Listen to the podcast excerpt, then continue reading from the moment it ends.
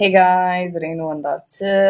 இன்னைக்கு வந்து ஆன்சைட்டி எப்படி சால்வ் பண்றது அப்படின்னு தான் பார்க்க போறோம். ஹண்ட்ரட் பர்சன்ட் சால்வ் பண்ண முடியுமா ரேணு அப்படின்னு கேட்டிங்கன்னா கண்டிப்பா முடியாது. அதுக்கு நம்ம மனுஷங்களா இல்லாம வேற ஒரு ஃபார்ம்ல இருந்தா மட்டும்தான் முடியும்.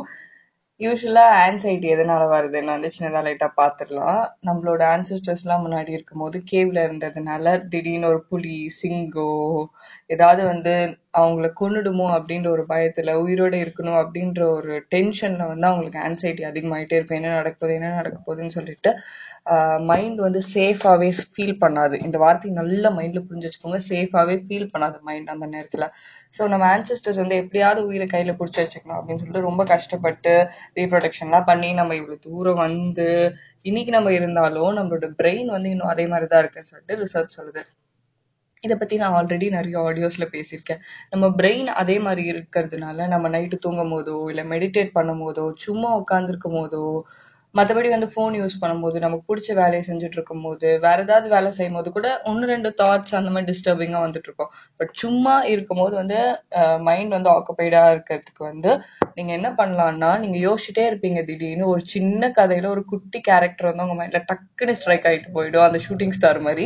திடீர்னு வந்து திரும்பி வேற ஒரு கேரக்டருக்கு போயிடுவீங்க. வேற ஒரு கேரக்டர் யோசிக்க ஆரம்பிச்சிரு பத்தி யோசிக்க ஆரம்பிச்சிருவீங்க. திரும்பி வேற ஒரு கேரக்டர் பத்தி யோசிக்க ஆரம்பிச்சிடும் ஸோ இது வந்து அப்படியே அடுத்தடுத்து அடுத்தடுத்து அடுத்து அந்த மாதிரி வந்து மைண்ட் அந்த ஒரு ஸ்பீட்ல வந்து ஒர்க் ஆயிட்டு இருக்கோம் அந்த மாதிரி இருக்கும் போதெல்லாம் நீங்க சொல்லுங்க. அப்போ நம்மளோட ஆன்சிஸ்டர்ஸ் வந்து எதனால வந்து டென்ஷன் ஆனாங்க? சேஃப் ஆயில சேஃப் ஆயிலன்னு சொல்லிட்டு தானே. ஸோ அந்த மைண்டை வந்து நீங்க எப்படி வந்து டீல் பண்ணணும்னா சேஃபா தான் இருக்க. நீ இவ்வளோ விஷயத்த யோசிச்சாலும் உன்னால எல்லாத்தையும் வந்து கண்ட்ரோல் பண்ண முடியாது. எல்லாத்தையும் உன்னால ஜட்ஜ் பண்ண முடியாது. உன்னோட ஃபியூச்சர் எப்படி இருக்கோ நீ என்னவா ஆகணும்? எல்லாமே வந்து உன்னோட கண்ட்ரோல்ல கிடையாது. நீ சேஃபா தான் இருக்க. அதை புரிஞ்சுக்கோ அப்படின்னு சொல்லிட்டு பொறுமையா ஒரு குழந்தைக்கு சொல்ற மாதிரி சொல்லும். சரி இதெல்லாம் வந்து எனக்கு டக்குன்னு நான் சொல்லும் போது மைண்ட் வந்து நிறைய தாட்ஸ் கொடுக்குது வேணும் அப்படின்னு ஒரு பெர்ஸ்பெக்டிவ்ல நிறைய பேர் யோசிக்கலாம். அப்படி உங்களுக்கு இருந்துச்சுன்னா இது ஒரு அஃபர்மேஷன் மாதிரி ஃபாலோ பண்ணிக்கோங்க. I'm safe I'm safe I'm safe அப்படின்னு சொல்லிட்டு உங்களுக்கு வந்து ஒரு நாளைக்கு ஒரு ஃபைவ் டைம்ஸ் வச்சுக்கலாமா? ஃபைவ் டைம்ஸ் வச்சுக்கோங்க.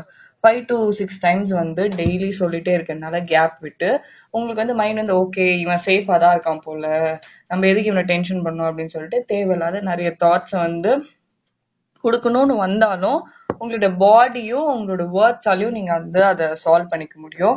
அதனால இந்த ஹேக் பண்ணேன். இந்த ஹேக் என்ன சொல்ல வரேன்னா ஐ எம் சேஃப் அப்படின்ற ஒரு விஷயம். நான் பத்திரமா தான் இருக்கேன். நீ பயப்படாத. இந்த பிரசன்ட் மொமெண்டே போதும் அப்படின்னு சொல்றதுக்காக தான் இந்த ஆடியோ கேட்டுக்க ரொம்ப நன்றி. இதே மாதிரி வேற ஒரு ஆடியோல உங்களை மீட் பண்றேன். அண்டில் தென் பாய்